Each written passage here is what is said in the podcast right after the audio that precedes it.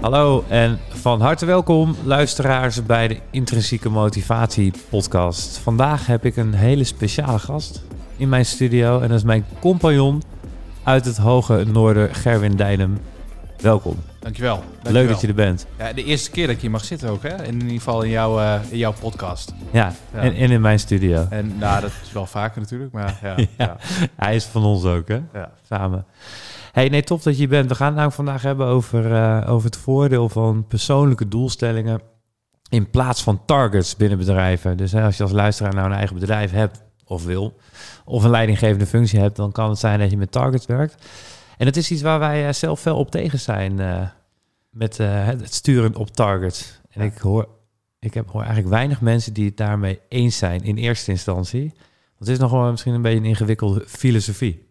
Hoe kijk jij er tegenaan? Waarom hebben wij eh, persoonlijke doelstellingen in plaats van targets? Of is het niet gewoon hetzelfde? Mensen zeggen ja, hetzelfde toch? Ja, Doelstellingen, dat targets. Klopt. Ja, dat klopt. Ja, dat, tenminste, ze, verwarren het vaak wel met, het, eh, met hetzelfde. Alleen, eh, ik denk dat het grootste verschil tussen die twee is, is dat het een wordt opgelegd door het ander. En door een ander. En eh, hè, dat zijn targets. Vaak worden die opgelegd door een ander. Die zegt tegen jou van nou, hondje, ga jij dit alsjeblieft vandaag doen? Terwijl die persoonlijke doelstelling, die komt vanuit jezelf. Dus dat is iets wat je zelf ambieert. En daar is natuurlijk best wel een groot verschil tussen. Eh, want eh, ik denk dat heel veel bedrijven, met name ook in, het sales, in de saleshoek, eh, vaak werken met targets die op worden gelegd door een ander.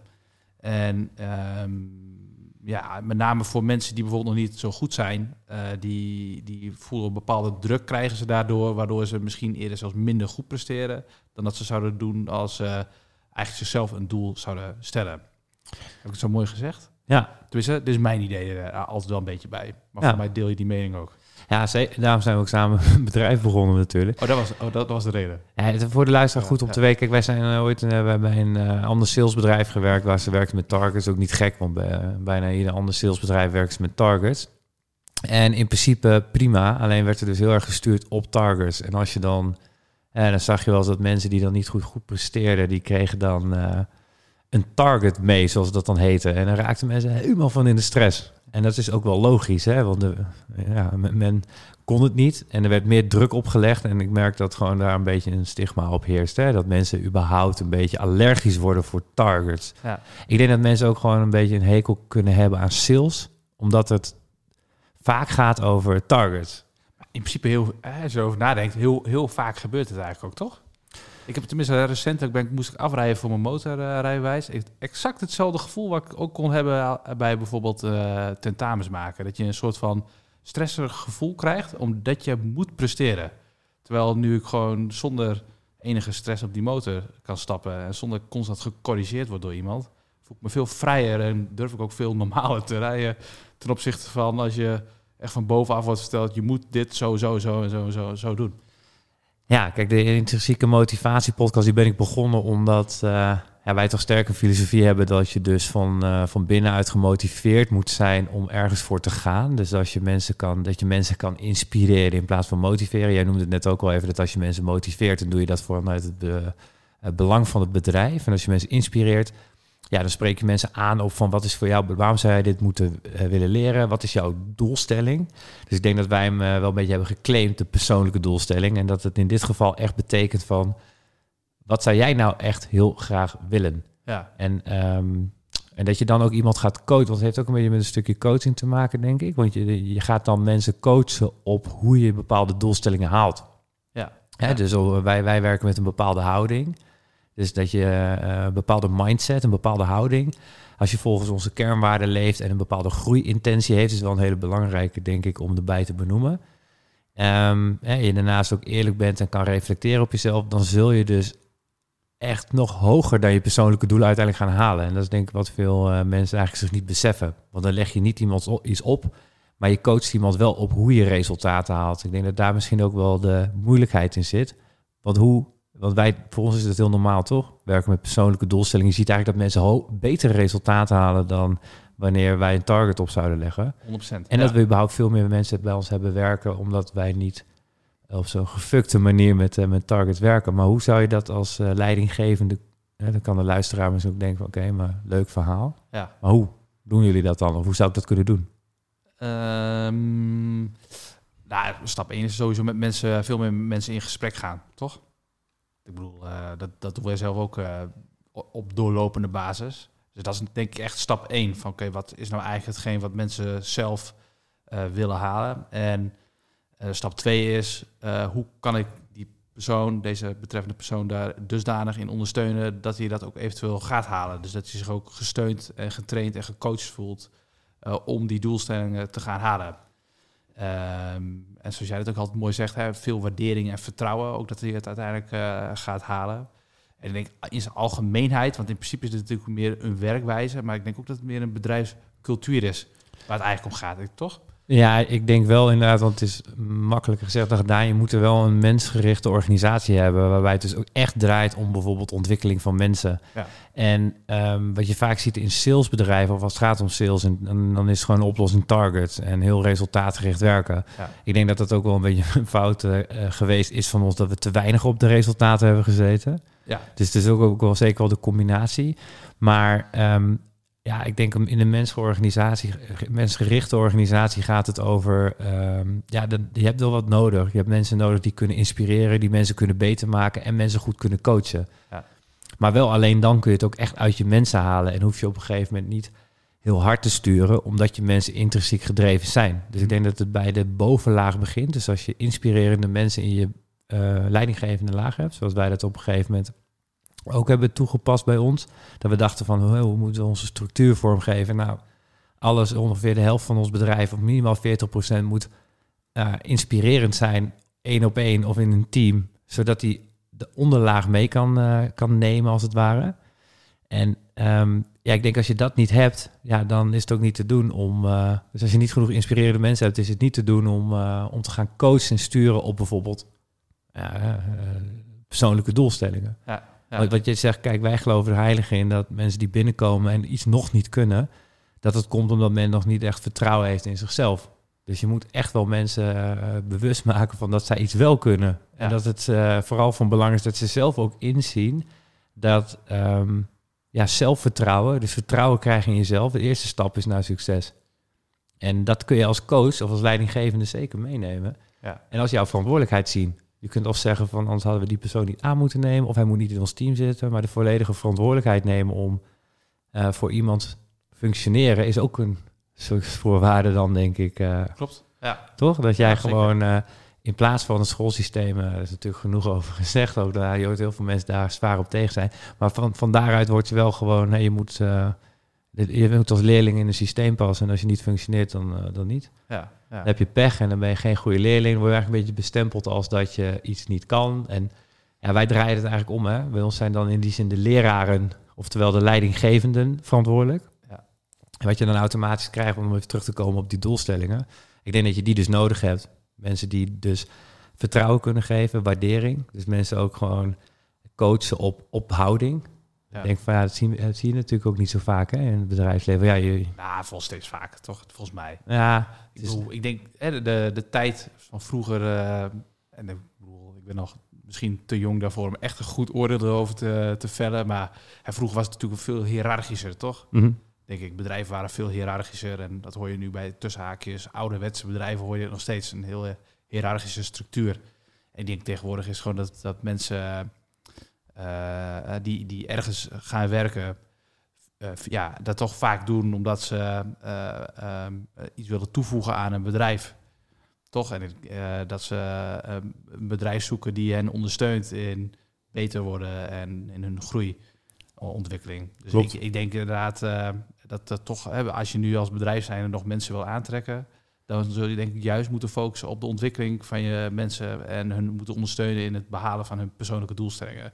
En hun dus niet zozeer inderdaad targets gaan opleggen van dit moet je presteren, maar mensen willen veel liever bij een bedrijf werken die hen verder helpt. Nee, dat is zeker waar, ja. ja. Ja, maar ook echt de, maar echt de coaching, zeg maar, op, eh, op houding. Dat is nog wel een dingetje, denk Ja, ik. Van, hoe, hoe doe je dat dan? Ja, Ja. daar ben jij expert in, toch? Mooi dat ik als eh, expert word neergezet. Nou, ik denk het... eh, kijk, ik vind het in ieder geval eh, ehm, ontzettend interessant om te kijken van hoe je, hoe je het beste uit je mensen kan halen. En ook zeker als bedrijf, hoe je dat zou kunnen doen. En bij ons bijvoorbeeld zijn de kernwaarden eh, op als je het hebt in de sales zelf, hoe je resultaat haalt. Ehm, het, winnaarsmentaliteit, schuilt een stukje daadkracht in. Een positieve focus. Ja, niet al te veel de diepte in te gaan, maar hoe communiceer je met jezelf?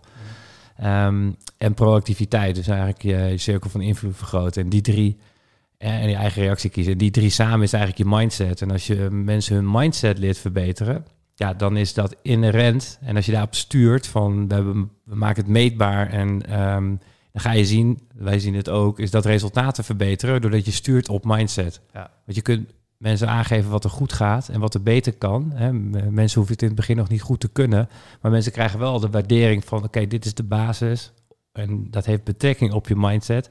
En als je dat, dat steeds meer uitdiept, worden mensen steeds beter, hebben ze een sterkere mindset, uh, ontwikkelen ze zich. En zul je zien dat dus zij hun persoonlijke doelstelling gaan halen doordat jij coacht op mindset. Ja, ja. Dus als luisteraar zul je dan vast nu denken van, ah, eitje. Toch? Ja, ja, ja, ja, ja, ja, toch? Ja, nou ja, het is op zich best moeilijk, toch? Ja, nou, om het helemaal te implementeren. Je moet daar wel een, uh, het is wel de, het is, het is, als jij je mensen centraal wil stellen en dat ook echt wil, dan werkt dat. Dus als je gewoon denkt van, ik wil gewoon geld verdienen, dan moet je het vooral niet doen, toch? Nee, klopt. Als jij ook je mensen graag beter wil maken, dan wil je dus inspirerende mensen in je bedrijf die andere mensen beter kunnen maken, zodat jij als bedrijf beter wordt. Maar tegelijkertijd en voornamelijk jouw mensen groeien. Dat je daarom groeit. Dus dat is een mooie filosofie. Klopt, ja. Maar ik denk ook, zeg maar, inderdaad, als je, dat is ook het voordeel toch? Als je dus in die zin uh, veel meer inderdaad gaat werken uh, als, in, uh, als bedrijf zijnde in het behalen van persoonlijke doelstellingen voor mensen en ze daarin ondersteunt. Dan ga je ook veel meer mensen bijvoorbeeld behouden, toch? Ja. Ik bedoel, ik denk uh, als je een salesorganisatie nu bouwt alleen maar op targets, dan ga je ook waarschijnlijk een hele hoge doorloopsnelheid van, van mensen hebben die dat even kortstondig doen. Die kunnen kortstondig in het systeem eventueel mee van, van targets opgelegd, tot als ze op een gegeven moment uitgeblust zijn en dan weer de deur uitgaan. Terwijl inderdaad als die, ja, die persoonlijke doelstelling, als je daarbij ondersteunt en bij het als basis inderdaad, zoals jij ook zegt toch, sturen op houding, juiste houding binnen het bedrijf.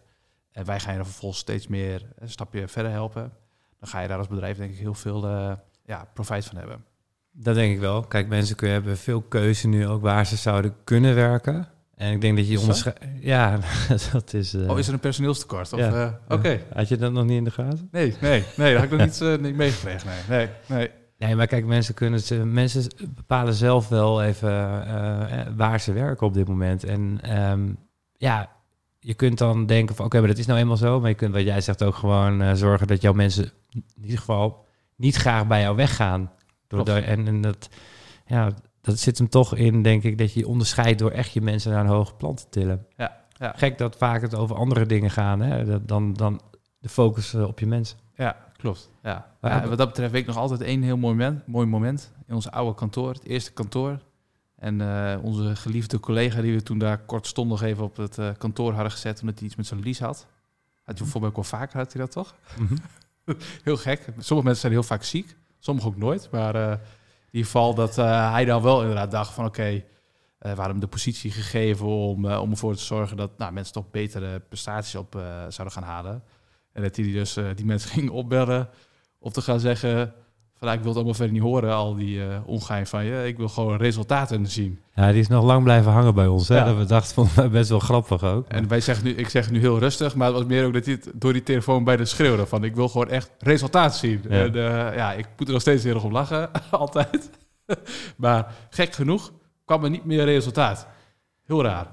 En ja. dat is, uh, uh, ja, ja, denk ik wel, uh, de, de kern als ware in die zin, toch? Dat je, je kunt wel schreeuwen tegen mensen, ga iets presteren, je moet dit presteren van mij. Maar, meer druk. Meer druk, maar doordat mensen alleen maar meer druk ervaren en meer prestatiedruk ervaren, ja, gaan ze eigenlijk alleen maar slechter presteren.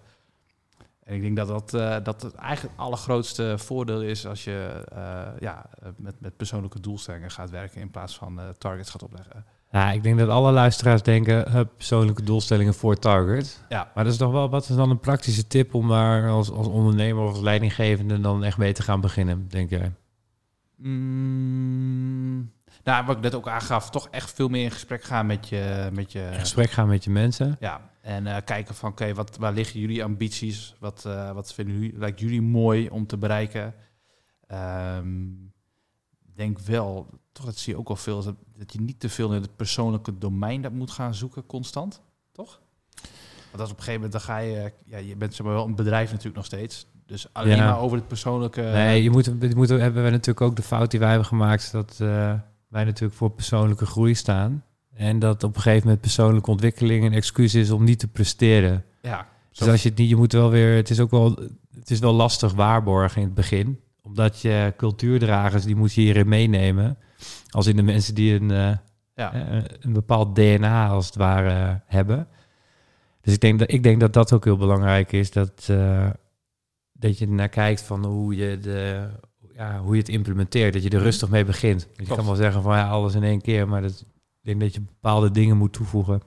Ja, Want in persoonlijke evaluaties in een bepaald ontwikkelprogramma waar mensen in moeten. Mhm, En je, het is denk ik in eerste instantie een keuze. En dan je ook erin verdiepen, hoe doe je dat dan? Klopt. Want wij hebben bijvoorbeeld eerst altijd alles zelf gedaan, toch? Dan deden we...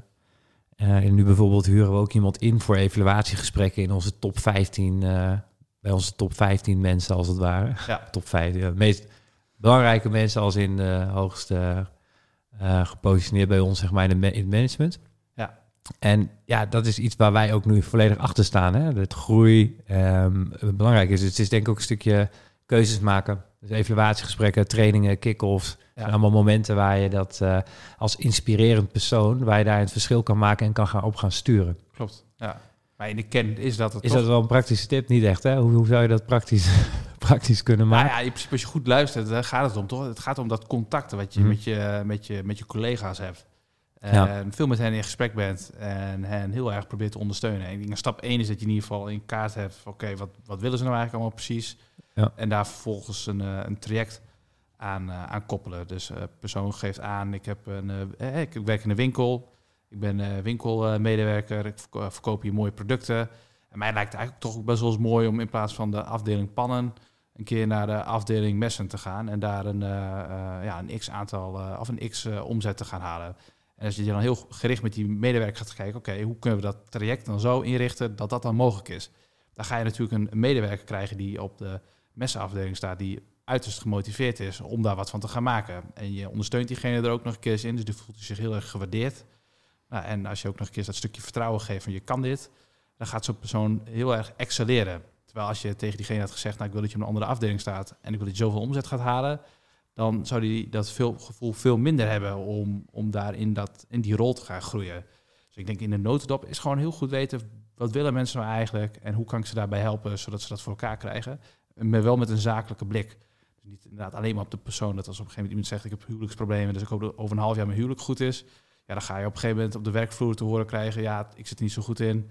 Ik kan vandaag geen messen verkopen, want mijn huwelijk gaat zo slecht. Nee, bent- maar dat is dan, dan ga je de... Nee, nou, dat hebben wij natuurlijk ook wel eens die fout gemaakt... dat we te veel mensen hadden die eh, alle problemen absorberen van, eh, van anderen. Ja, en toen Dat was jij Dr. Phil, toch vaak? dat was ook je bijnaam, toch? Ja. Ja. Nee, maar kijk, dat is, het is ook wel lastig. Want aan de ene kant, aan die kant moet je ook gewoon tegen mensen zeggen van... kijk, eh, de slachtofferrol moet je dan weer niet accepteren. Je mag wel gewoon pijn voelen en, eh, en dingen meemaken... om uiteindelijk daar beter van te worden. Daar lering uit te trekken. Dus ja, je moet ook weer waarborgen om eh, niet persoonlijke groei als excuus dus te laten gelden om niet te presteren. Maar ik denk dus tegelijkertijd dat je ehm, leiderschap ook nodig hebt Ja, inspireren. Mensen die kunnen inspireren, die dus ook kunnen waarborgen van... hey, groeien mensen ook wel, want dat is het doel. Hm? Je kunt niet zeggen problemen, het lukt niet, maar... Hebben wat, een goed, wat ik wel een mooi voorbeeld vind om als succesverhaal... We zitten natuurlijk zo meteen met een eh, oud collega van ons. Mhm. Die was al een beetje voor zichzelf begonnen en die zei van... eh, ja, ik zou echt wel sales willen leren. Ik vind online marketing, dat ligt me wel. Maar ik zou heel graag sales willen leren en eh, echt een eigen onderneming beginnen. Wij zijn nou, is goed, tof.